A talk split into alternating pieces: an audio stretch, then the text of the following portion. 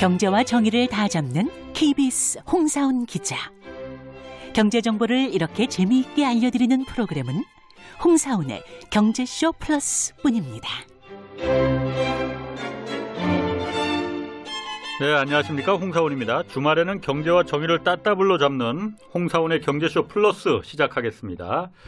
자, 뭐 이거 에너지 가격 뭐 한참 오른다, 또 인플레이션, 통화 긴축, 뭐 테이퍼링, 뭐 글로벌 경제를 둘러싼 다양한 지금 이슈들이 동시다발적으로 터져 나오면서 이 투자자들 굉장히 지금 혼란 속에 있습니다.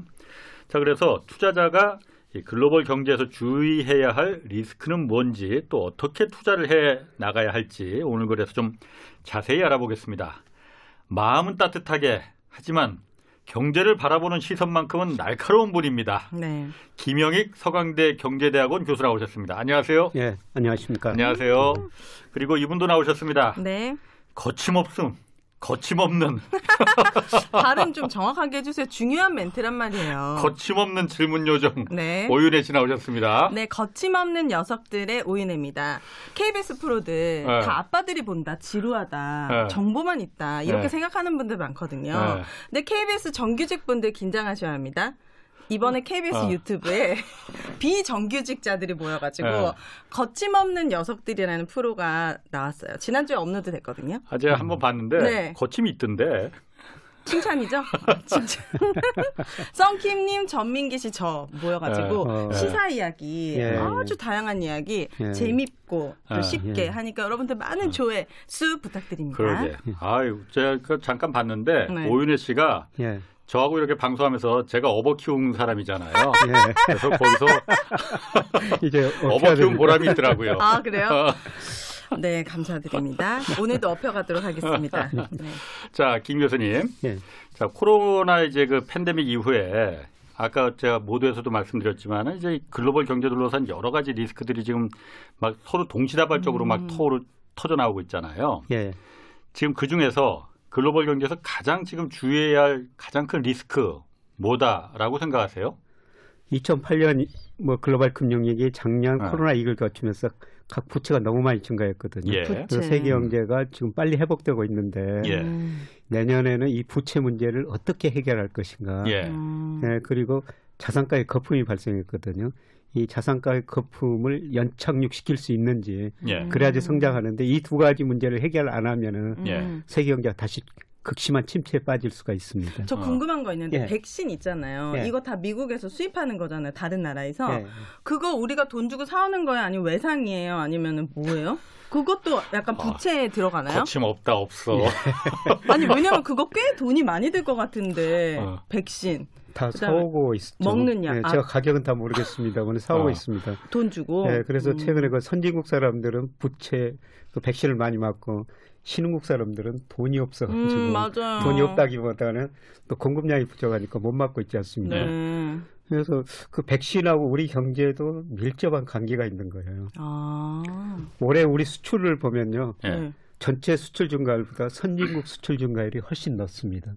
신흥 시장 수출 증가율은 좀 낮아지고 있어요. 아. 이게 백신 효과라는 거죠. 그러니까 선진국에 더 많이 수출했다 이거죠. 네, 선진국 선진국에 백신을 사람들이 다 맞으니까. 백신을 맞고 네. 소비 활동을 하니까 우리 아. 상품도 많이 수입해 가고요. 예. 음. 신흥 시장 사람들은 백신을 덜 맞아 가지고 예. 음. 소비 활동이 그렇게 없으니까 예. 낮으니까. 그래서 우리 수출 보면은 네. 네.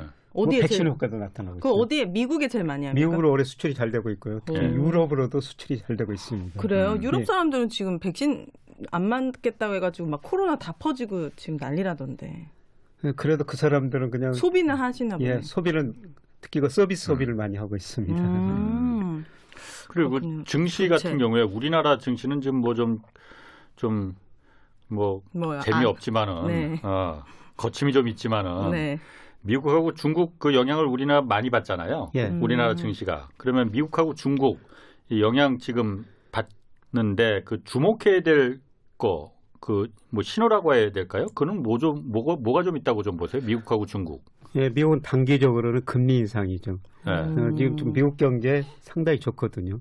거기다 물가가 너무 많이 오르고 있어요. 네. 네. 지금 우리 물가도 많이 오르고 있다면 미국 물가는 6%가 넘었었습니다. 지난 10월 달 보니까 예. 전년 동월 대비요. 음. 미국이 물가가 많이 오르니까 미국이 빨리 돈 풀었던 거를 줄이고 예. 금리를 인상해야 되겠다. 예. 음. 네, 금리 인상하면은 이 부채 문제가 터질 수 있고 음. 자산가의 거품 문제가 터질 수가 있거든요. 예. 아. 그래서 미국이 언제 금리를 얼마나 올릴 것인가. 그것 좀 알아맞혀 주시면 안 돼요? 교수님께서 언제쯤 올릴지 미국이 그래서 대체적으로 왜왜또 어, 나 궁금 우리 다 궁금할 것 같은데 어. 대략 뭐 몇 분기 내년에 2분기 이렇게라도 얘기해 주실 수 있어요? 예, 대체적으로 내년 하반기 가서 금리를 인상할 것이다. 그러는데 어. 저는 내년에 뭐 분기까지 말씀하시니까 네. 내년 2분기쯤에 금리를 올릴 가능성이 매우 높다고 생각하고 있습니다. 음. 아 진짜 빨 생각보다 빨리. 예, 물가가 생각보다 빨리 오르니까요. 어. 그러니까 미국 물가가 오르니까 뭐 연준 의장도 걱정하지만 바이든 대통령까지 나서가지고 물가 잡아야 되겠다 네. 이런 이야기를 많이 하고 있거든요. 예. 그럼 미국 어. 물가가 지금 다른 나라보다 더 심각한 겁니다. 미국 물가를 잡으려면 금리를 올리는 방법이 어떤 연관이 있는 건데요? 금리를 올리면은 소비가 줄어들게 돼요. 아, 그러니까 금리가 낮으니까 우리가 저축하라고 지금 막 돈을 써버리거든요. 그죠 저축 안 하죠. 근데 금리가 높으면은 음. 지금 소비한 것보다 은행에다 저축했고 나중에 소비를 하게 되거든요. 아. 네, 그래서 금리를 올리면 소비가 줄어들고요. 예. 그 다음에 투자도 줄어듭니다. 음. 예를 들어서 어떤 그 기대 수익률 투자해 가지고 기업들이 한 5% 수익을 낸다고 그러는데 금리가 5%면 투자 돈 빌려서 안 하거든요. 그렇죠. 음. 근데 금리가 뭐 2%면 돈 빌려 투자하는데요. 예. 음. 금리를 올려 버리면 기업의 투자도 줄어듭니다. 예. 음. 네, 그래서 소비하고 투자가 줄어들면 경제 성장률이 떨어지고, 떨어지고, 수요가. 줄어드니까 어, 물가가 안정되는 것이죠. 음. 안정. 예. 어. 아까 미국 얘기하셨고 중국은 좀 뭘 봐야 되는 거예요? 중국은 기업 부채죠. 기업 예. 부채, 그래요? 헝다. 홍다. 어, 이거 공부 많이 하셨네. 거침없다 없어. 황상 기자님이 어플 키운 예. 결과입니다. 네, 청출어람. 네. 2008년 미국에서 글로벌 금융위기가 왔는데요. 중국은 네. 2009년, 2010년 9 내지 10% 성장합니다. 오, 네. 중국이요? 그때 대단하네. 그래서 중국만이 자본주의를 구제한다. 음. 예. 이런 이야기가 나왔었어요. 그럼 중국이 왜 그렇게 높은 성장을 했느냐? 중국 기업들이 투자, 설비 투자도 했지만 건설 투자를 엄청 늘린 그렇죠. 거예요. 아, 짓는 거? 예. 네. 짓고 그다음에 집값도 엄청 올랐거든요. 예. 음. 예, 그런데 경제가 둔화되니까 이제 그 문제가 발생하는 거예요. 건설 투자의 가행 투자 문제. 예. 음. 그다음에 집값이 뭐 베이징 중심지는 아직도 건조하다고 그럽니다만은 나머지 지역은 지금 많이 떨어지고 있거든요. 예. 음. 그래서 헝다그룹 같은 문제가 발생하고 있고요. 이 헝다그룹 문제뿐만 아니라 다른 건설 관련 회사도 지금 견디고 있을 겁니다. 아마. 아. 예. 앞으로 터질 일이 많이 남아 있거든요. 그러니까 지금 두 번째, 중국이- 세 번째 지금 번호표 뽑고 있다고 뭐 그런 얘기도 해요. 예, 그래서 그렇습니다. 중국의 그 부동산발 경제 위기가 예, 어, 금융 위기로까지 번지는 아닐지는 몰라도 과거 일본이 30년 전에 예, 자산 가격이 폭락하면서 부동산 가격이 폭락하면서 지금 30년째 계속 경기가 침체되고 있는 거잖아요. 예, 그렇습니다. 아. 중국이 일본의 그 길을 따라갈 가능성 있는 거 아니냐? 그 부분은 어떻게 보십니까? 일본 정도는 아니라고 생각하고 있고요. 예. 음. 중국이 그동안 한때 10% 성장하고 최근에 7% 성장으로 떨어졌는데 예. 앞으로 그 4% 정도는 성장할 것 같아요. 예. 그건 괜찮은 정도입니까? 그 정도만 4% 정도? 성장하면 미국 두 배죠. 미국이 오. 잘해야 2% 성장하니까요. 그렇구나. 예. 지금 우리 경제 잠재 성장 능력, 우리 경제 성장 능력이 지금 2%좀 밑돌고 아, 있거든요. 그래요? 예. 뭐 4%만 성장해도 좋네요. 뭐 높은 성장이죠. 음. 예, 그렇게 보는 이유는 중국 14억 인구가 1인당 국민소득이 2019년에 1만 달러를 돌파했거든요. 음. 오. 예. 그리고 저 GDP 중에서 미국은 소비가 차지하는 비중이 70%, 음. 우리는 46%인데요. 네. 중국은 38%밖에 안 돼요. 소비가 차지하는 비중이 예.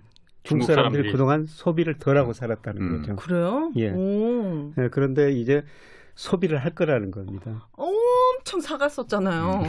그렇지. 뭐 면세점에도 아니, 막 아. 엄청 막 싸대게 해가지고 진짜 중국 사람들 오면 다 막 다 좋아했었는데 그거는 아주 0.001% 중국 사람들 아니에요? 예, 그렇구나. 그렇죠. 근데 30. 중국 사람들이 이제 소비를 할 것이기 때문에 중국 경제가 뭐 극단적인 침체나 경제이기 그 정도까지는 가지 않을 것 같고요. 음. 내수가 뒷받침이 예, 되니까. 내수가 음. 뒷받침되니까요. 예. 예, 그런데 제가 그 중국과 가지고 이제 금융으로 국부를 늘려야 된다. 뭐라고요? 금융으로? 예, 국부. 우리 국부를 늘려야 된다. 국부 국부가 네. 뭐예요? 국가가 부자 되는 건요. 아, 아. 국가 부. 아 중국으로 인해서 우리 국가가 좀 부자가 될 수 예. 있어야 된다. 그러니까 어. 2000년 이후로 우리나라 무역 수지 통관 기준인데요. 무역 수지 흑자가 80%가 중국에서 온 거예요. 아, 그러니까 우리가 물건을 생산해가지고 중국에 수출해서 돈 벌었죠. 그렇구나. 근데 지금 웬만한 물건은 중국이 비싸게 우리보다 싸게 생산해 버리거든요. 맞아요. 네. 갈수록 중국으로 수출해서 돈 벌긴 힘들 거예요. 예. 예. 근데 이 경제 성장률이 낮아지면요. 중국 돈이 그동안 건설 투자 투자로 많이 갔는데요. 예. 이게 경제 성장이 낮으면 그 돈이 금융 시장으로 몰려들게 됩니다. 음. 아, 그래서 그리고 중국 기업들이 과거에는 중, 중국의 증권 시장이 발전이 안 돼 가지고요. 은행에서 돈을 빌렸었어요. 오. 그래서 지금 기업이 부실해지니까 중국 은행도 부실해지고 있죠. 네. 그래서 중국 정부 안 되겠다. 중국 기업들한테 주식이나 채권을 통해서 자금을 조달해라. 음. 네, 그래서 중국의 채권 시장, 주식 시장이 빠르게 성장할 수가 있거든요. 예. 음. 그래서 골드만삭스, JP 모간, 심지어는 일본 노무라 증권까지 중국 예. 진출을 계속 늘리고 있어요. 오. 그렇게 큰 금융회사를 중국 가는 거는 음. 돈이 보이기 때문이죠. 그렇네. 우리나라도 뭐 미래에세 이런 거 가야 되는 거 아니에요? 그죠? 그럼 우리나라 금융회사도 갔다가 좀 빨리 가가지고 큰 실패를 한번 음. 아, 했었죠. 그래요? 아, 어떤 실패를 했어요, 우리나라? 그 2006년에 네. 일부 우리 자산운용사들이 갔었어요? 뭐 중국 펀드 만들어가지고 엄청나게 투자를 했거든요. 아, 아. 네, 그때 중앙, 중국 상하이 종합주가지 있어 우리 코스피 같은 대표적인 주가지 있는데요. 예. 6천이 넘었어요. 음. 근데 우리 금융회사들이 돈 모아가지고 중국 네. 주식 사자마자 예. 네. 2008년에 미국에서 글로벌 금융위기하고 아. 미국 가행 투자 문제가 들어가면서 그게 1,800까지 떨어진 거예요. 아, 우와, 맞아. 6천에서 1,800이요? 그때 중국이 직격탄을 맞았었죠. 예. 아. 네, 그래서 제가 그 회사 회장한테 예. 언론에다 칼럼을 한번 쓴 적이 있어요. 네. 어, 누구누구 회장께 드리는 걸 어, 아. 네. 방향은 맞았는데 모든 게 시기 때가 있는데 음, 아. 타이밍이. 네, 당신이 너무 앞서간 것 같다. 네. 음. 근데 지금 제가 생각하면 그 시기가 온 것 같다. 음. 그때 실패했으니까 누구보다도 공부를 많이 했을 거 아니냐. 아. 그렇죠, 그렇죠. 예. 네, 지금 네, 그때 생각으로 중국 진출해가지고 금융으로 국부를 좀 늘려달라. 어. 이런 칼럼을 한번 쓴 적이 있었습니다. 어, 그분이 그래서 제가 생각하는 그 시기가 온 것 같아요. 아, 지금이? 네, 오고 있는 것 같습니다. 아, 저 갑자기 궁금한 거 있는데. 어, 미국 뭐, 금리가 어. 올라가는 거랑 중국의 경제랑도 영향이 있나요? 네, 그렇죠. 그래요? 미국 금리가 올라가면 미국 사람들이 소비를 줄이게 돼요. 네. 그러면은 그렇죠. 중국의 미국 수출이 줄어들게 되는 것이죠. 중국의 미국 수출. 네. 아, 중국한테도 안 좋은 거네요. 그렇죠. 음. 그리고 미국이 세계 GDP에서 세계 경제 차지하는 비중이 25%예요. 어. 그러니까 아직도 4분의 1을 차지하고 있기 네. 때문에 미국 경제가 나빠지면은 전 세계 경제가 나빠지는 겁니다. 어. 네, 그리고 우리나라도요. 우리나라 수출 보면은 중국이 한 25%, 미국이 한 15% 우리 수출 중에서 네. 그럼 미국 경제가 나빠지면은 중국 경제도 나빠지니까 아. 우리 수출도 미국으로도 줄어들지만은 간접적으로 중 국으로 수출도 줄어들게 되는 거죠. 아, 다 안 좋네. 음.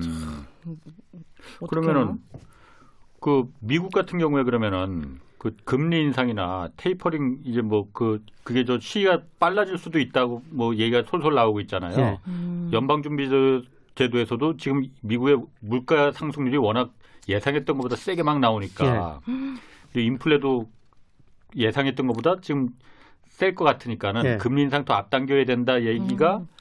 그 통화 당국자 얘기 입에서 자꾸 나온단 말이에요. 예. 그럼 이런 게 앞으로 어, 어떤 변화 그러니까 그 그게 어떤 그 한국까지 우리까지 어떤 영향을 좀 차츰차츰 미칠 수 있을 건지.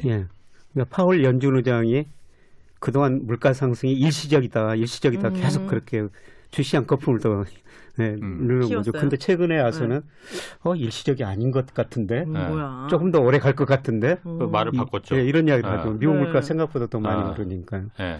예, 그러면 물가를 잡기 위해서 미국 그 중앙은행 가장 중요한 목표가 물가 안정은 고용 극대화예요. 예. 음. 지금 물가는 많이 올라 버렸습니다. 네. 네.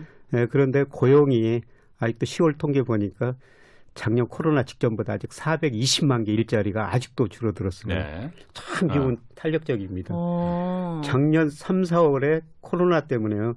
미국 일자리가 2,230만 개 줄어들어 버려요. 그러니까 10년 동안 늘어났던 일자리가 단 두 달 사이에 줄어들어 버린 오. 겁니다. 음. 우리 그 우리 회사 같으면은 뭐 기업 실적 경제가 좀 어렵다고 해고할 수 없거든요. 네. 근데 미국 회사들은 다음날 출근했을 때 예고도 없이 컴퓨터 만지지 마. 집에 가. 어. 두 달 사이 10년 동안 늘 이렇게 일자리를 줄여버린 겁니다. 네. 어, 네, 그리고. 경기가 회복되니까 네. 좀 일자리가 꾸준히 늘어나고 있는데요. 음. 아직도 한 420만 개 정도 부족하거든요. 네. 근데 최근에 미국 서비스업 경기가 회복되면서 아마 내년 3, 4월 가면은 420만 명 일자리 다 찾을 것 같아요. 음. 그럼 물가도 오르고 고용도 회복되니까 네. 그때 금리를 인상할 거라는 거죠. 아. 네, 그러면 금리를 인상하면 뭐냐면은 제가 생각하는 미국 주식시장 역사상 가장 큰 거품이 발생했거든요. 지금요? 예, 음. GDP에 비해서 시가총액이 너무 높고요. 그다음 미국 사람들이 자- 자기 가계 금융자산 중에서 주식 비중이 53%나 돼요. 그렇죠. 오. 미국은 워낙 주식을 주식 많이 하니까. 비중- 전 일반 가족들이. 90%거든요. 아우, 우리나라 거침, 평균 23%. 거침 너무 없다. 어. 근데 어. 이게 역사상 최고치예요. 네. 2000년 IT 거품 붕괴 직전에 48%였고요. 어, 네. 그다음에 2008년 글로벌 금융위 직전에 47%였거든요. 음. 지금 음. 53%라는 거는 네. 주가가 많이 올랐던지 미국 사람들이 주식을 너무 많이 가지고 있다는 거예요. 네. 음, 그럼 음. 어떻게 돼? 이거 다그 닫고? 금리가 오르면은 네. 주시장 거품이 붕괴되는 거죠. 아. 그럼 주시장 거품이 붕괴되면은 주식시장으로 돈이 덜 들어와요. 예. 음. 주식시장으로 돈이 안 그렇겠죠. 당연히. 외국인들이 오래 우리 주식 팔고 있으면 우리 주식도 더 팔 수밖에 없죠. 음. 네, 금융시장에 그런 직접적인 효과가 있고요. 음. 그다음에 주시장이 붕괴되면 은 미국 사람들이 소비를 줄이게 됩니다. 아. 주시장이 떨어지면 주가가 떨어지면 가난해졌다고 음. 생각하고 어, 예. 네. 아. 그러면은 우리 상품 수출도 당연히 안 줄어들겠죠. 네. 간접적으로. 좋은 게 하나도 없네요. 그렇지. 지금 좋은 거 하나만 얘기해 주시면 안 돼요? 그래도 희망적인 거. 아니, 그러면 내년에 어 2분기쯤에 금리가 미국 금리가 오르면 우리나라에 좋은 거는 그래도 하나는 좋은 거 돼. 하나는요. 아니, 하나. 네. 예, 우리 입장에서 보면은 네. 그렇게 자산 가격이 많이 떨어지면은 네. 우리가 부자 될 수 있는 기회라는 거죠. 그렇지. 아, 그 그, 지난 목요일에 한번 그 들어가라고? 얘기 하셨어. 예. 아. 아, 그때 들어가라고. 지난 목요일에 방송에 네. 김 교수님이 어, 내년 하반기 아니면 내후년 상반기 중에 네. 자산 가격이 굉장히 내려가서 음. 좋은 기회가 분명히 있을 것이다. 어, 주식 그러니까- 시장에서요? 주식 시장도 그렇고 부동산에- 부동산 시장도 아, 아, 그렇고 한국 한국? 예, 전 세계적으로. 아. 왜냐하면 전 세계가 다 지금 그 거품이 잔뜩 꼈으니 이런 음. 경우가 역사상 예, 없었으니까. 역사상 없었습니다. 그래서 이른바 퍼펙트 스톰이 지금 임박했다라는 아. 거예요. 그러다 그러니까 여기 이 말이 중요한 거예요. 네. 김 교수님 말씀이 지금 돈 조금 있다고 함부로 쓰지 말고 덜컥 뭐 사지 말고 아. 그때까지 기다리시라. 아. 제 그러면 말이 내, 맞는 거죠? 내년 말이나 내후년 말에 집 살 수도 있겠네요, 제가. 집은 조금 더 시간이 오래 아, 걸릴 것? 같습니다. 집 사이클은 한번 집- 꺼지면은 네. 뭐한 4, 5년 정도 가거든요. 아, 그래요? 네. 그럼 한 5년은 더 기다려야지. 그 주식에서 우선 돈 많이 버셔가지고 아, 그돈 가지고 좋은 집 사시면 될 것 같습니다. 아, 또 그게 기회가 올 수도 있군요, 누군가한테는. 그렇죠. 음. 근데 준비된 자한테는 기회죠. 음. 네. 근데 보통 사람은 위기가 오면요 현금이 없어요. 아, 그리고 또 용기도 없습니다. 아, 그렇죠. 용기가 마- 없어요, 맞아, 용기가. 맞아. 음. 살 아. 수가 없어. 네, 아. 떨어지면은 늘 또 더 떨어질 것 그렇지. 같은 생각이 예, 예. 들거든요. 음. 네, 그래서 그런 위기가 오면은 또 더 떨어질 것 같으면 못 사요. 네. 네. 근데 이제 지나고 가면 싹 올라버리죠. 아, 저그 궁금한 거 있습니다. 아까 네. 그, 그 미국 그 연방준비제도 예. 그 의장이 파월 의장이 이번에 연임이 됐잖아요. 예. 근데 아까 말씀하시기를 어, 연임이. 그러니까 계속 이 사람은 인플레가 일시적일 것이라고 계속 예, 이게 무슨 양치기 소년도 안, 그 아니고 예. 계속 그렇게 했었잖아요. 예. 그런데 얼마 전에 그 9월인가 그때 입장을 바꿔버린 거잖아요. 예, 음. 그렇죠. 이거 음. 예, 아, 일시적인 거 아닌갑다야. 예. 이거 계속 오래 갈 것 같네. 예, 이렇게 해서. 다들 화들짝 놀란 거잖아요. 예. 이렇게 능력 없는 사람을 미국 바이든 대통령은 왜 연임을 시킨 거예요? 그러니까 바꿔놓으면은 예. 저 불확실성, 정책의 불확실성이 더 커질 것이다. 아, 예, 그런 지금 측면이 상황에서 있고요. 음. 예, 그다음 8월 연준 의장이 예. 사실 작년에 경제 위기를 잘 극복해놨거든요. 음. 적극적 통화 정책 써가지고. 예. 음. 그래서 그런 거를 각을 평가했던 것 같습니다. 예. 예, 그런데 뭐 이게 극복하는 게 뭐예요? 금리 내리고 돈을 많이 풀었습니다. 그러니까. 오. 예, 예. 그래서 경제는 회복됐는데 예. 문제는 금융 불균형이 너무 심화됐다는 거죠. 음. 부채가 늘어나고 예. 자산 가격이 너무 많이 예. 올랐다는 겁니다. 예. 예. 음. 그 우리 집값 많이 올랐다고 그러는데요. 사실 미국 집값이 더 많이 올랐어요. 그렇죠. 진짜요? 예. 음. 그래서 우리나라에서 KB 국민은행에서 그 주택 가격 지수를 발표하는데요.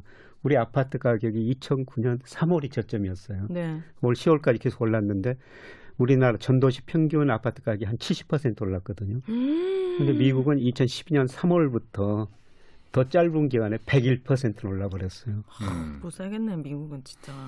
그래서 미국 뭐 주가도 엄청 올랐고 집값도 올랐고 네. 미국 금융 불균형이 더 심화됐는데요. 예. 음. 그런데 저 우리는 금융 불균형이 심화된 거 부채가 늘어나고 집값 오른 거를 정부가 돈 많이 풀어서 정부가 어느 정도 책임져야 된다. 음. 예. 네, 그래서 금리 인상하고 뭐 금융 정책 당국은 대출을 규제하고 있는 거죠. 아, 네. 우리나라요? 우리나라는. 아. 네, 그래서 우리나라는 지금 주가도 추춤거리고 저 집값도 지금 상승세가 좀 멈추고 있는 그런 느낌이 있거든요. 예. 음. 네, 그런데 미국은 그걸 시장에다 맡기는 거예요. 아. 그러니까 파월 연준원장이 그동안 저 물가상승 일시적이다, 음. 통화 긴축 안 하겠다 그러니까 주가도 더 올라버리고 예. 음. 집값도 더 올라버린 거죠. 아니 그 사람은 메시아도 아닌데 그 사람 말을 왜 이렇게 믿어요? 저 같으면은 저 사람이 그냥 이- 일부러 더 네. 이렇게 너무 시장에 큰 변화가 있을까봐 네. 괜찮다 괜찮다 한 것처럼 전문가들은 아, 이미 알고 있었을 수도 있을 것 같은데. 좀 아니라고 주장한 사람도 많죠. 음. 대표적으로 저 썸머스 전 재무장관 이 사람은 예, 돈 너무 많이 풀었다. 앞으로 심각한 인플레가 올 것이다. 음. 그래서 경고했죠. 경고를 했거든요. 네. 네, 그런데 투자자들은 오르는 걸 더 좋아하거든요. 그쵸. 보고 싶은 것만 예. 보지. 네. 그래서 그동안 지금- 올랐으니까 음. 그리고 이 관성이라는 게 있어요. 한 번 오르면은 계속 오르거든요. 아. 모든 자산 그냥 방향이 있습니다. 예. 근데 그 이제 방향이 꺾여 버리면은 심각한 문제가 발생하는 거죠. 어. 꺾일 수 있을 것이다. 예, 내년에. 저는 조만간 꺾일 수 있을 것이다. 그 파월 의장 같은 경우에 예. 제가 그냥 이건 제 이른바 그 요즘 말로 뇌피셜, 뇌피셜이라고 하나 뇌피셜, 네. 그 제 생각입니다. 예. 어쨌든 연임을 앞두고 있었을 때 예. 작년 뭐 이, 이때쯤에서 예. 인플레 압력이 막 그 아까 래리 서머스 그런 그전 예. 장관도 막 근래 보기 드문 인플레 오니까 이렇게 예. 돈 풀다가 어쩌려고 지금 큰일 날 예. 사람들이 막 이런 경고하는데도 괜찮아 이거 일시적인 거야 뭐 예, 예. 계속했잖아요. 예. 음. 그게 결국은 어쨌든 그렇게 해서 예. 미국의 주가는 최고치로 지금 그렇죠. 올라갔잖아요. 예. 어. 미국의 주가는 사상 최고치로 올라갔잖아요. 예, 예. 음. 그게 어떻게 보면은 파월 의장의 실적이잖아요. 예, 그렇죠. 음. 어떻게 보면 유일한 실적일 수도 있고 예. 사람들이 거기서 흐뭇하고 뭔가 부자가 된 듯한 느낌. 음. 예, 저 사람 참 통화 정책 잘하네. 예, 이렇게 보일 수 있잖아요. 예. 네. 그걸 노리고 예, 괜찮다, 괜찮다. 괜찮아. 예? 믿을 건 주가를 우리가. 띄우는 예, 길뿐이야. 예. 그건 없었어요? 그건 아니었을까 혹시? 그런 측면도 있었죠. 아 있었어요? 예, 뭐 자기 재임 기간 동안에 예. 뭐 거품 붕괴 남고 계속적 경제 좋아지고 올라가는 게 좋죠. 예. 그래도 평가를 받으니까. 예, 그런데 저는 내년에 가서 파울 연준 의장이 고민이 굉장히 많을 거라고 생각해요. 그러니까 본의 아니게 지금 연임을 해버렸잖아요. 예. 본인이 본인은 맞지. 본인은 하고 싶었을 거야. 책임을 지셔야지. 폭락하더라도 책임져야지. 예, 물가는 오르고 음. 예. 미국 경기도 좀 둔화되는 조짐이 나타나거든요. 그렇죠. 음. 예. 미국의 경기 선행 지수가 좀 꺾이는 모습이 나타나고 있어요. 음. 이 경기 선행 지수라는 거 OECD 각 국가별로 발표하는데요. 예. 뭐 10월 미국 데이터 보니까 좀 선행 지수가 꺾이거든요. 네. 선행 지수가 꺾인다는 거는 뭐죠? 앞으로 경제가 나빠진다는 거예요. 어떡해. 예, 그리고 지금 미국 실질 금리가요. 네. 지금 마이너스 4% 정도 됩니다.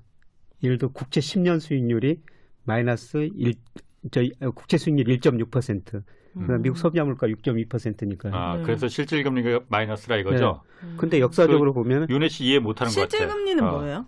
실질 금리는 네, 금리에서? 물가 상승률을 빼는 겁니다. 그러니까 그걸 왜 하는 건데요? 물, 금리에서 물가 상승률을 왜 빼야 돼요? 물가가 오르면 금리도 그만큼 올라야 되는데요. 네. 근데 지금 윤혜 씨가 예를 들어 가지고 은행에다가 예금을 해놨다가 그러면 지금 저축성 예금 금리가 1%거든요. 네. 근데 우리 물가가 올해 2.3% 정도 예상이 됩니다. 아, 네. 그러면 윤혜 씨 실질 금융 자산은 1.3%가 줄어드는 거예요. 아. 그래서 실질 금리가 마이너스라면은 내 금융 자산이 줄어들고 있다. 아. 은행에 돈 넣으면 바보지 그러면은. 아. 어. 물가가 그래서- 더 빨리 뛰는데. 그래서 그렇게 미국 사람들이 주식을 많이 했다는 거예요? 네, 그렇죠. 음. 네, 그런데 과거 보면 이 실질 금리가 앞으로 경제 성장을 예측하거든요. 네. 과거 보면 미국 실질 금리가 이렇게 큰폭 많이 났으면은 시차를 두고 미국 경제가 침체에 빠졌습니다. 예. 어. 우리나라는 실질 금리가 몇 프로인데요? 우리도 실질 금리가 마이너스죠. 지금도 올해 소비자 물가 지금 한국은행에서 2.3% 예상해 놨습니다. 아. 그러면 지금 은행의 예금 금리 1%좀 넣으니까요. 실질 금리가 마이너스 1.3. 음. 아. 네, 그다음에 뭐 우리 10년 국채 수익률이 한 2.4% 정도 되니까요. 음. 그거로 하면 실질 금리는 마이너스 아닌데 미국은 그게 실질 금리가 4.4%가 꽤 넘거든요. 크네요. 예. 어쨌든 우리나라도 실질 금리가 마이너스잖아요. 예, 그렇죠. 그래서 제가 어. 90% 이상 주식에 지금 넣는 거예요. 아, 그런데 큰 부자 되시겠네. 네, 제가 저 지난 목요일 날 네. 말씀드렸습니다. 네. 장기적으로 보면은 주식 수익률이 네.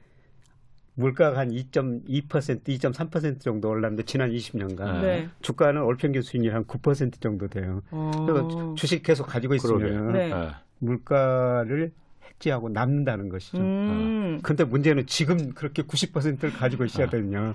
그거는 아니라는 아, 겁니다. 그렇습니까? 지금은 경기가 정점에 있거든요. 아.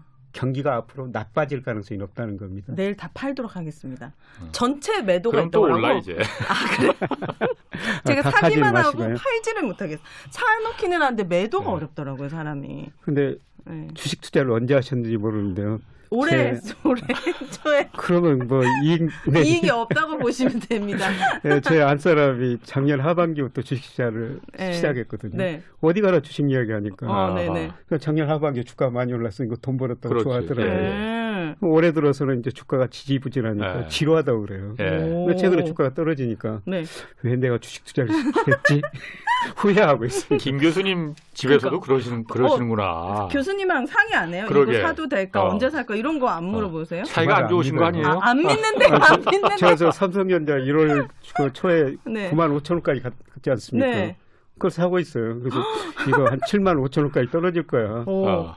근데 안 믿어요? 그때 10만 전자 이야기가 많이 나왔지 않습니까? 네. 아. 안 믿습니다. 7만 5천 원까지 떨어지니까 아, 맞췄네. 아, 아내분께서 우리 교수님은 진짜 조회수를 완전 이렇게 확보되신 분이잖아요. 네. 경제계에서는 진짜 탑인데 가정에서는 아직 네, 신뢰가 아니 그러면은 그 주식 얘기가 나왔으니까 네. 아까 미국 주식은 어쨌든 간에 파월이 올렸든 간에 어쨌든 간에 예, 예. 사상 최고치를 막 지금 막 연일 경신했단 말이에요. 예. 그런데 미국 주식이 그렇게 좋으면은 원래 옛날에는 한국 주식도 같이 따라서 좋고 그랬잖아요. 예. 지금 우리 안 그렇단 말이야. 이게 음. 왜 그런 거예요? 뭐 요즘 말 유행하는 말로 그 디커플링이라고 뭐 예. 그거예요 그러면은? 예, 디커플. 지금 잠깐 디커플링이 되고 있는데요. 예. 그건 이유는 뭐냐면은 예, 코로나가 진정될 것이다 기대하고 미국 사람들이 소비를 많이 할 것이다. 네. 예. 미국 GDP에서 소비가 차지하는 70%고요. 네. 우리나라는 46%밖에 안 됩니다. 예. 음. 미국 소비 중에서도 65%가 서비스 소비입니다. 예. 그러니까 코로나 진정되면 영화 보러 가고 여행 가고 미국 음. 소비가 많이 늘어날 거라는 거죠. 그래서 네. 미국 경제는 상대적으로 좋을 것이다. 음. 네, 그래서 미국 주가는 오르고 우리 주가는 상대적으로 떨어지는데요. 네, 그런데 최근만 보면 우리 주가가 떨어졌지. 장기적으로 보면 우리 주가 미국 주가만큼 올랐고요. 음. 작년에 우리 코스피가 31%는 올랐습니다. 작년엔 그랬죠. 작년에, 뭐, 작년에. 어, 어. 아, 네. 작년에 세계 평균 주가가 MSCI로 평균 주가 어. 뭐 발표하는데요. 예. 14% 올랐어요. 거의 두 배 올랐네. 네, 작년에 우리 주가가 세계에서 가장 많, 특히 음. 코스닥은 45%는 올라 버렸어요. 그러니까 작년에 올해 평균하면은 안 맞네요. 우리 주가가 못 오른 건 아니죠. 음. 작년에 너무 많이 올랐기 때문에 음, 작년에 네. 했어야 되는데. 아, 그쵸. 아 작년에 안 하고 올해부터 저는 하시. 올해부터 올해 2분기부터. 올해 2분기부터. 네. 그리고 또 윤혜 씨가 재주가 좋아요. 네, 뭐요? 안 떨어지는 주식만 사더라고. 어. 아주 큰 재주 가졌어. 이렇게 매주 전문가들의 제가 아내의 마음을 알 것 같아요. 매주 전문가들의 얘기를 듣는데 아, 결국에는 안 되더라고요. 네. 저기 전문가 말씀 듣지 말고요. 네.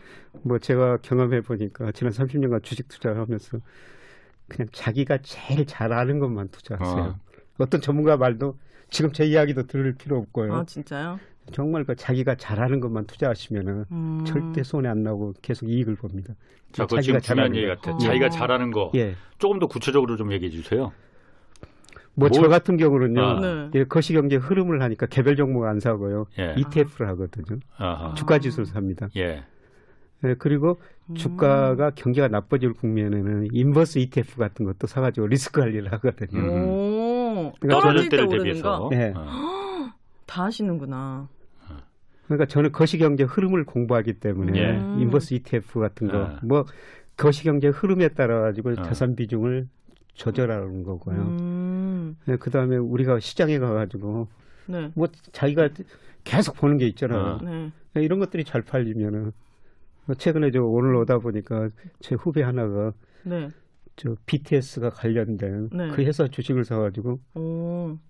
뭐 1년 사이에 두 배나 올랐더라고요. 그 아, 주가가. 그래요? 음. 음. 그 친구는 그거를 정말 잘 알거든요. 음. 예. 그러니까 정말 자기가 잘 아는 분야만 투자하시라는 겁니다. 음. 그럼 저 같은 경우는 투자할 수 있는 게 없는데?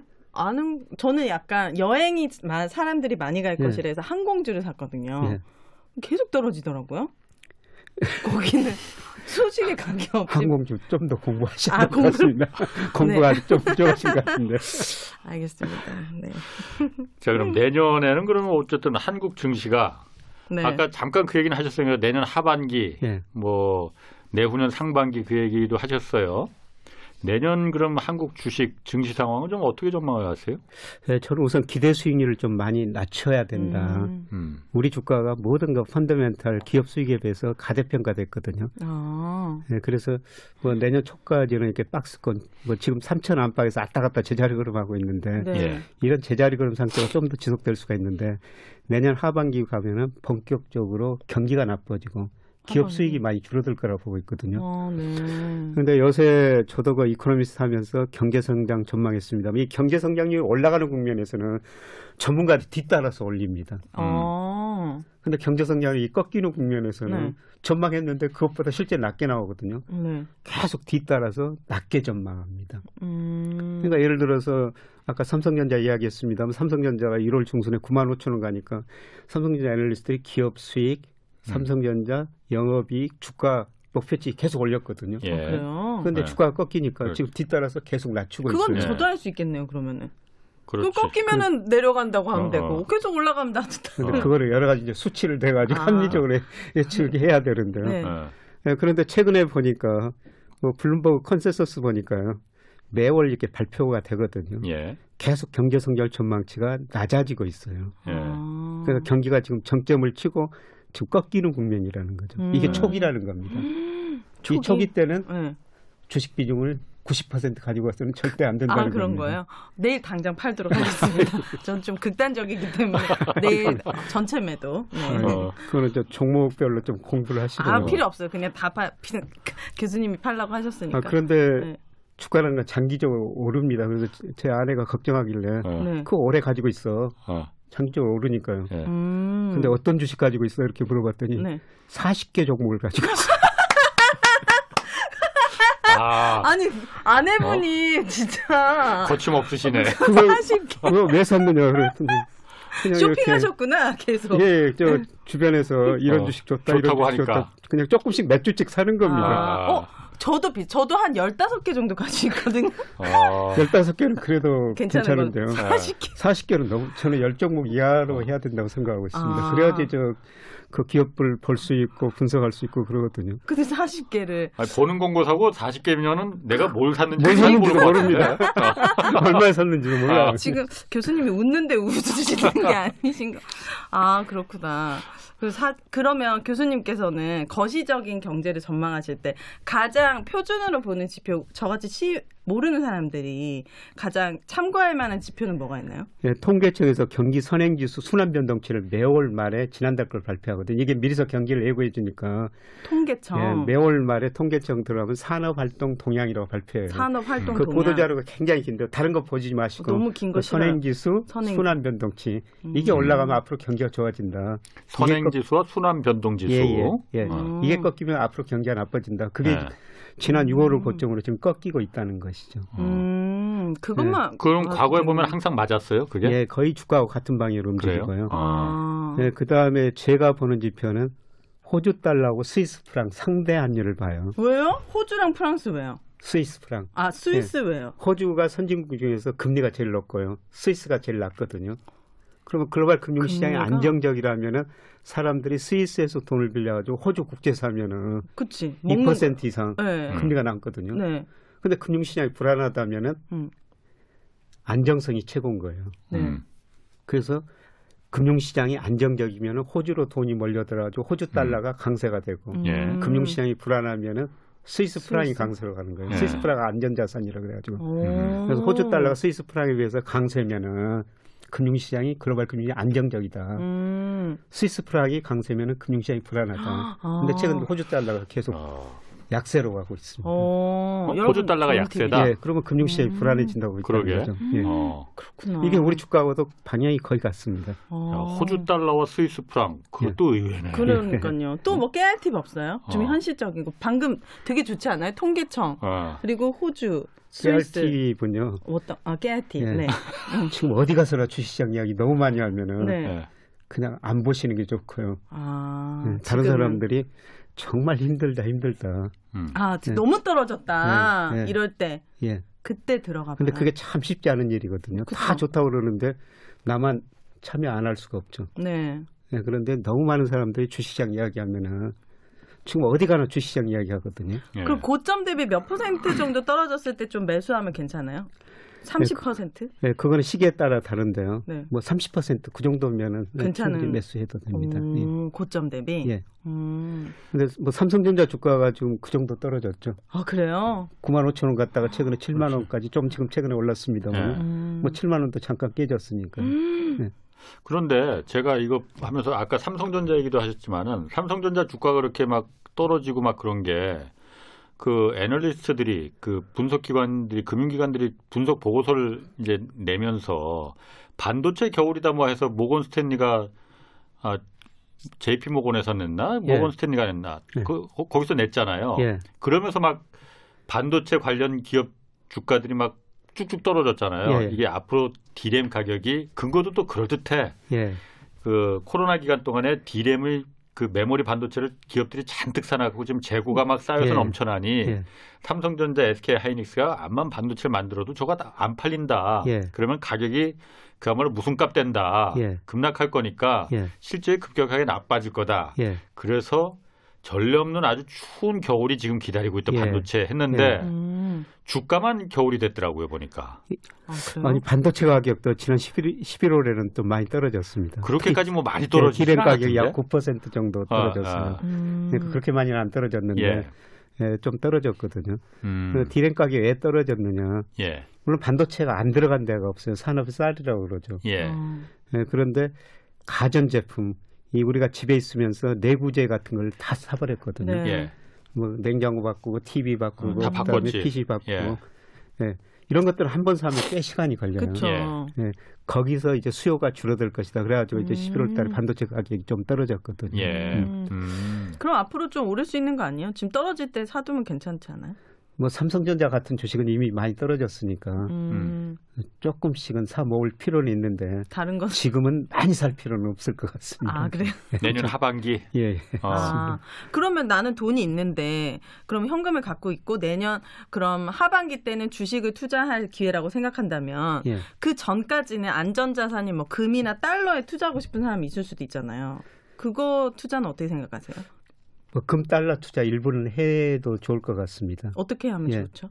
어, 금은- 뭐 ETF 이런 걸 하나요? ETF도 있고요. 네. 그다음에 현물로 사실 수 있고 현물로 사면 이제 부가세 10% 내야 되고요. 오, 네. 그 보관하기도 힘들거든요. 맞아요. 그냥 가장 간편한 방법이 금 ETF 사시는 거예요. 음, 그게 뭐 한 주당 15,000원 정도 언제든지 사고 파실 수가 있거든요. 네. 그금 ETF 같은 건 투자하셔도 바람직한데 예, 그런데 금 투자할 때 우리가 꼭 생각해야 될 것은 주식을 사면은 배당금이 나오고 채권을 사면 이자가 나오거든요. 네. 그렇죠.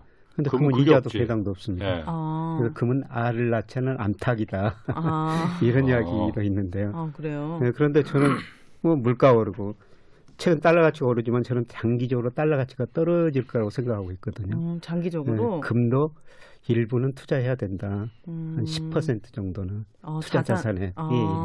그렇게 좀 보고 있습니다. 달러가 장기적으로 떨어지면은 달러를 사 모으라는 거예요? 아니면 사지 말라는 거예요? 달러는 그쓸 정도만 해외여행 가고 뭐 유학 그래요? 자녀들 보냈다면은 그 정도만 뭐 장기적으로 보유하시는 게 좋을 것 같고요. 음, 물론 글로벌 금융시장이 불안하면 일시적으로 달러 가치가 올라요. 음, 예, 그런데 장기적으로는 지금 미국 부채가 너무 많고요. 음, 그 다음에 미국 경제가 세계에서 차지하는 비중이 장기적으로 계속 줄어들고 있거든요. 아, 그리고 세계 중앙은행이 달러 보유 비중을 계속 줄이고 있습니다. 아 그래요? 예. 위안화 때문이에요? 그건 아니고. 이- 예, 이하나도 있고 유로화도 있고요. 달러를 못 믿는 거지. 예, 달러를. 음. 그러니까 2000년에 세계 중앙은행이 외환 보유액 중 달러 비중이 71%였는데 올 2분기 보니까 58%로 줄어들었어요. 아. 그게 계속 줄어드는 추세거든요. 음. 그러니까 과거처럼 미국 경제, 미 달러를 과거처럼 믿을 수가 없다. 그렇네요. 조금 의심하기 시작하는 거죠. 오, 네. 어, 좀 좋은 거 아니에요, 이거는? 너무 의존도가 높으면은 좀 영향력을 많이 발휘하잖아요, 미국이. 예. 뭐 그러기는 그러는데 네. 뭐 이런 변화의 시대는 금융시장이 출렁거리죠. 아. 금융시장이 출렁거린다는 게그뭘 말하는 건지 좀 잘 이해가 네, 안 그동안. 세계 그러니까? 경제축 이 미국이었었는데요. 네. 예, 미국 경제가 출렁거리면 전 세계 그러니까요. 경제뿐만 아니라 금융시장도 예. 예, 다 같이 출렁거리죠. 네. 예를 들어 가지고 지금 중국이 고민이 많거든요. 중국이 1조 한 천억 달러 정도 미 국채를 보유하고 있어요. 아. 가장 많이 갖고 있었잖아요, 중국이. 예, 1조 네. 2천억 넘었다가 1조 천억 달러로 많이 줄어들었는데요. 조금 네. 줄어들었는데요. 근데 중국도 위안화 국제화를 포함한 금융 강국을 추구하고 있거든요. 예. 그래서 그걸 팔아버릴까 고민하고 있다는 것이죠. 미국 국채를? 예, 음. 미 국채를 흔들 팔기 수가 시작하면은. 예, 그럼 달러 가치가 낮아질 거 아니에요. 예, 달러 가치가 낮아지고 그럼 미국 주- 금리는 음. 일시적으로 급등해 버릴 수가 있어요. 예. 미국 금리는요? 예, 왜요? 달러 국채 미국 국채를 팔아 버리니까 음. 중국이 음, 파는데 뭐, 금, 금리가 팔면은 올라가는 가격이 떨어지잖아요. 네, 아, 네. 그러면 채권 가격은 떨어지고 금리는 올라버릴 수가 있거든요. 금리가 올라오면 미국 자산 가격이 지금 거품력이 있는데 폭락할 수가 있죠. 예. 음. 미국 금융시장이 불안하면 전 세계 금융시장이 굉장히 좀 불안해질 수밖에 없습니다. 아, 그, 아, 그러면 안 좋은 거예요? 그 달러의 의존도가 달러 말고 다른 가치, 장기적으로는 좋은 거죠. 장기적으로는 좋은데 장기적으로 좋은데 일시적으로는 일시적으로는 충격이 네, 올 그런. 전환기에 큰 어. 충격이 올 수도 있다는 것이죠. 네. 음. 그리고 왜 지금 우리 그 국내 증시에 또 한 가지 그 어쨌든 많은 변수 중에 아주 중요한 변수 중에 하나가 외국인이잖아요. 네. 외국인 비중. 예. 지금 어쨌든 외국인 투자는 지금 그, 그 들어오는 것보다는 나가는 쪽이 지금 더 많잖아요. 그래요? 아, 주식은 나가는 쪽이 많은데요. 예. 네. 채권은 들어오는 쪽이 훨씬 더 많습니다. 주식 채권 합치면은 예. 아, 외국인 자금이 우리나라로 오히려 저 더 많이 들어오고 그래요? 있습니다. 채권은- 주식은 나가는데 채권은 왜 들어오는 거예요? 그럼 외국인들이? 한국 국가 신용 등급이 일본, 중국보다 높고요. 음. 그다음에 진짜요? 우리나라 국가 부채가 GDP 대비 50%, 아, 뭐이 정도 안팎이거든요. 양호하니까. 근데 선진국이 120%가 뭐 넘었어요. 그렇죠. 예. 음. 한국 국채 사 가지고 음. 한국 정부가 예. 그걸 못 갚을 것은 아니라는 거죠. 이자 예. 꼬박꼬박 줄 거라는 것이. 예. 음. 그리고 우리나라 국제 수익률이 미국보다 훨씬 높아요. 예를 들어서 일본은 0% 10년 국제 수익률이, 예. 미국이 1.6, 네. 우리 2.4. 그럼 우리 거 사겠네. 그렇죠. 그래서 우리 음. 국채를 뭐 미국 사람도 사고 중국 사람들도 사고. 저희도 살 수 있는 거예요? 예, 아, 그렇죠. 한국 사람도 살 수 있는 예, 거예요? 예. 오, 괜찮네, 국채. 우리나라 국채를 지금 우리나라 사람들 한 90% 가지고 있고요. 아, 그래요? 외국인들이 작년까지 7%밖에 안 가지고 있었는데 올해 계속 사가지고 지금 비중이 10%로 늘어버렸습니다. 예. 아, 그럼. 외국인들은 주식시장에서는 왜 자꾸 나가려고 하는 거예요? 그만큼 아, 지난주 음. 지난 그 목요일날 방송하셨 말씀하셨듯이 제조업 국가들은 이제 좀 전망이 밝지 않다 예, 이런 한국 경제를 세계 경제 풍향계다. 예 그다음에 탄광소의 카나리아다 이런 예. 이야기를 하거든요. 네. 한국이 전 세계적으로 수- 수출을 하고 있는데 예, 그 내구재 소비가 이미 많이 됐기 때문에 예, 앞으로 수출 증가세가 둔화될 것이다. 예. 음. 네, 그래서 한국 주식을 팔고요. 예. 그리고 더 중요한 이유는 작년에 우리 주가가 전 세계 주가보다 두 배 이상 올라 버렸거든요. 네. 음. 한국 비중이 음. 많이 올라가 버린 겁니다. 음. 아. 그럼 한국 비중을 좀 줄일 수밖에 없죠. 예.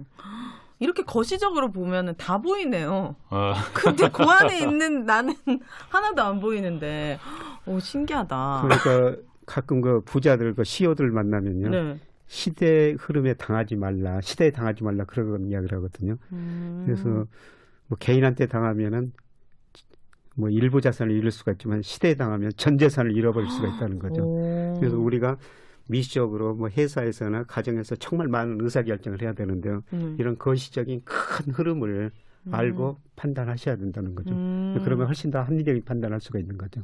국채 금리라는 거는 매번 변동하나요?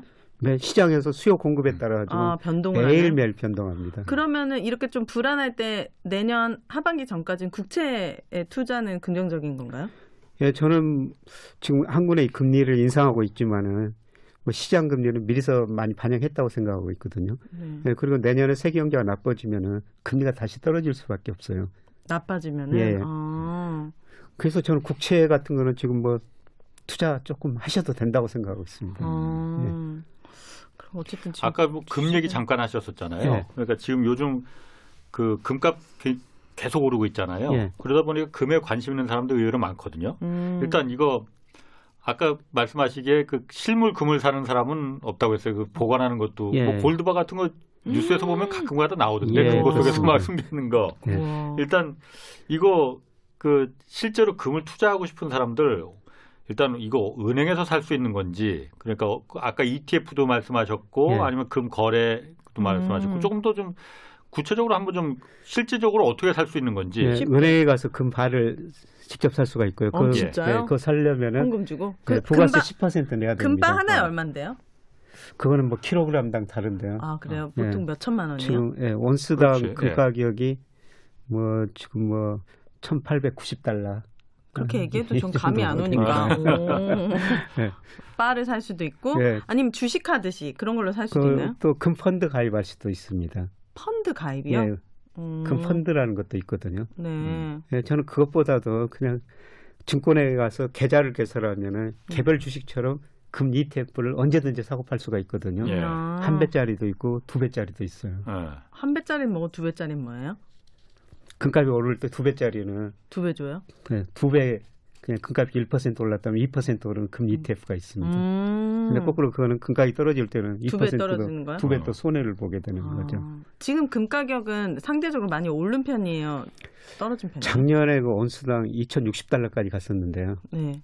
제가 우리나라로 하면은 지금 그거를 참 계산이 지금 잘 안 되는데 음. 예, 최근에 그 1,900달러 정도 떨어졌어요. 떨어졌네요. 예. 음.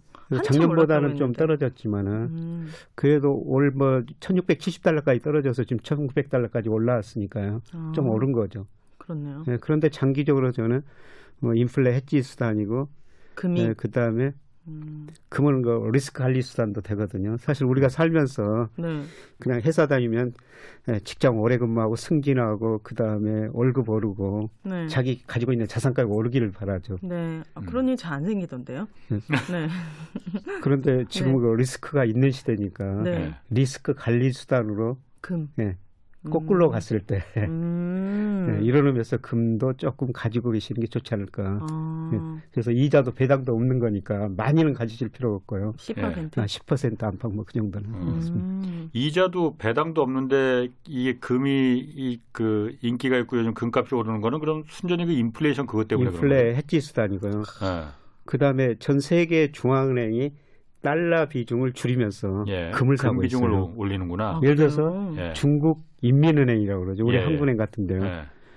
얘들이 저 금을 3%밖에 안 가지고 있습니다. 자기 음. 애완 보유액 중. 네. 음. 유럽 중앙은행 한 60, 70% 가지고 있고요. 금을요? 예. 어. 근데 우리나라 중앙은행 더덜 가지고 있어요. 한 1%밖에 안 가지고 있습니다. 1%좀 넘는데요. 뭘 제일 많이 가지고 있어요? 우리나라는? 미 중앙은행? 국채 많이 가지고 아, 있죠. 구, 미국채. 그런데 우리나라 한국은행이 언제 금 샀는지 아세요? 아니요. 2015년 무렵에 금값이 굉장히 많이 올랐거든요. 아, 아. 물렸네. 네, 그때 그렇죠. 한국은행이 금은 이자도 배당도 없는 아르나치 안탁이다. 금을 안 샀어요. 근데 아. 금값이 그렇게 오르니까 네. 일부 언론이 때리죠. 한국은행 너네 도대체 저 그 기중한 애완 아. 보유에 금 하나도 없이 음. 어떤 식으로 운용하느냐. 음. 마지못해 고점에서 일, 일부러 한산 거야? 47억 달러 정도 산 겁니다. 아. 어. 네, 그리고 이제 그 뒤로 폭락했었죠. 어떡하... 그리고 지금 다시 그저보다 훨씬 더 높은 수준이 있으니까요. 그 1% 이후로 안 샀나요? 지금 사야지 물타기 아, 되는 지금도 거 아니에요? 하나도 안 사고 있어요. 아, 그래요? 네. 오. 저는 지금 뭐 가끔 언론에 한국에 금 좀 사라고 칼럼을 쓰는데요. 네. 지금 그 뒤로 한 번도 안 듣지도 사고 않아요. 있습니다. 음. 그럼 제가 궁금한데 그 중앙은행이 음. 네. 금을 그렇게 보유하고 있어야 될 이유는 뭐예요? 옛날처럼 무슨 뭐 금태환에서 금으로 금을 보유하고 있는 만큼 화폐를 발행하는 그런 시대도 아닌데. 지금 전 세계가 엄청난 돈을 풀어버렸지 않습니까? 예. 돈 음. 풀면은 결국 언젠가는 물가가 오른다는 거죠. 음. 네. 인플레가 오면은 금은 인플레 해치 수단이거든요. 예. 음. 중앙은행도 어? 해지 수단으로. 어, 중앙은행도 중앙은행도 그리고 어. 예, 음. 달러가 달러를 보유하고 있는 달러 가치가 장기적으로는 계속 추세적으로 하락하고 있거든요. 예. 음. 그래서 특히 중국, 러시아 중앙은행이 최근에 금을 많이 사고 있습니다. 아, 그런 중앙은행들이 어디에 투자했는지는 어디 가면 나와요? 막 아주 자세하게는 안 나오고요. 아? 매월 한국은행이 애완보유 발표하는데 거기 보면은 뭐막 채권에 뭐 얼마 샀다. 투자했다, 음. 예, 그다음에 금에 얼마 투자했다 매월 매월 발표합니다. 아주 자세한 내용은 안 그? 비밀이니까 전화해부터 안 알려줘요? 안 알려주죠. 아 그래요? 음. 이주열 한국은행 총재한테 한번 가서 물어보지 DM 뭐. 같은 거 보내볼까? DM이 뭐지? 아 아시죠? 아, 저도 모르- 모르겠는데. 여러분 KBS 혁신해야 됩니다. DM도 모르는 두 분과 진짜 진행하기 힘드네. 요즘은 다 DM으로 다이렉트 메시지라고 해가지고요. SNS 상에 메시지를 아. 보내는 거. 요즘 그걸로 다 섭외하고. 카카오톡 말하는 거 아니에요? 아유 땡. 들어야겠습니다. 힘듭니다. 어. 세계 중앙은행 이런데 어 디에 투자하는지 그거 어디 가면 볼 수 있나요? 그거는 저 IMF가요. IMF, 예, IMF 분기별로 발표합니다. 발 예, 분기별로 국제 통화 기금이라고 해가지고 음. 예, 거기서 이제 분기별로 세계 중앙은행한테 다 물어 가지고 통계를 집계 해 가지고 발표를 해 주거든요. 그런 데서 예, 예. 부지런해야 되겠네요. 투자하려면은 그럼, 예. 자료도 많이 아, 찾아봐야 그건 뭐 되고. 당연한 기본 중에 기본이지. 그 부지런해야 하는 거는. 예. 뭐금 진짜. 금거래할 때 그러면 개인들이 주의할 점 있어요? 뭐 아주 주의할 점은 없습니다. 금값이 뭐 떨어지면 문제가 발생하는데 예, 그냥 거의 수수료도 ETF는 없어요. 음, 그- 아 예, 그래요? 그런데 나중에 이익 나면은 네. 좀 세금을 좀 많이 내야 됩니다. 그 이익이 일정 수준 넘으면요. 어... 네, 그런데 뭐 우리 개인들 입장에서 저도 뭐 세금 낼 정도로 금을 그렇게 많이 투자하지는 않거든요. 어, 예. 그래요. 네, 어. 저도 제 자산 중에서 한 10% 정도 어. 네, 금 지금 코인도. 투자하세요? 코인은 저 저 옛날 제 식구들이 네. 좀 했는데 아, 그 식구분들이 말을 안 해. 거의 상의를 네, 안 그런데 하시나 그 봐요. 토요일 일요일 날 네. 그거 계속 거래가 되잖아요. 아, 그 그걸 계속 쳐다보고 있는 거예요. 24시간 동안 되잖아요, 그거는. 아, 그래서 토요일 일요일 시작 그거 당장 끊어라. 어. 근데 아니 가족들. 저 그거 끊고 나서요. 네. 저 비트코인 가격 같은 게 엄청 올라 그랬어요. 어. 어머. 그래도 가족들은 하시는 모양인데 이제 교수님은 아, 안 저는 하시겠네요. 주말에 쉬고 싶어가지고. 아, 안 네. 하시는구나. 네, 그런데 그것도 저는 해야 된다고 생각합니다. 아, 조금은 예. 조금씩은. 그러니까 왜 비트코인이 등장했느냐? 2008년 등장했는데요. 음. 2008년 미국에서 금융위기가 시작된 거거든요. 예. 네. 우리가 미국을 믿고 미국 달러를 믿었었는데 그렇죠. 앞으로는 좀 어. 떨어질 거니까 달러 미국을 가치가 못 믿겠다. 못 달러를. 너무 많이 막 찍어내니까 예, 예. 음. 어, 이거 이렇게 해도 되나 하고서는 네. 어, 음. 그래서 코인도 좀 투자하셔야 돼요. 어, 하고 있습니다, 저는. 아, 투자할 수 있는 음. 거다 하고 있습니다. 돈 많이 버셨겠네요. 최근에. 그럼 제가 벌고 싶습니다. 가상화폐 미래는 어떻게 생각하세요? 이건 그 화폐로서의 기능으로서는 이제 그 그것도 가능해요? 화폐로서의 기능도 자산으로서는 어느 정도 좀 음. 제도권을 진입하려 한 발은 들어선 것 같아요. 음. 예, 중앙은행이 화폐 발권력이 중앙은행 힘이지 않습니까? 그렇죠. 절대 아. 인정 안할 그렇겠지. 그렇죠. 예. 예, 그런데 갈수록 그 시장 힘이 커지면서 예. 음. 시장에서는 좀 거래가 되리라고 보고 있거든요. 음. 그러니까 자산으로서 예, 아하. 예. 음. 그렇군요. 그럼 가족들 막지 마세요. 네, 알겠습니다. 아, 오늘 재밌는 얘기 네. 많이 들었습니다. 여기까지 하겠습니다. 오늘 함께 해주신 김영익 교수 그리고 오늘 너무나 거침없었던 오윤혜 씨 네. 고맙습니다 두 분. 자 주말에는 경제와 정의를 따따블로 잡는 홍사원의 경제쇼 플러스 오늘 여기서 마치겠습니다. 고맙습니다. 감사합니다. 고맙습니다.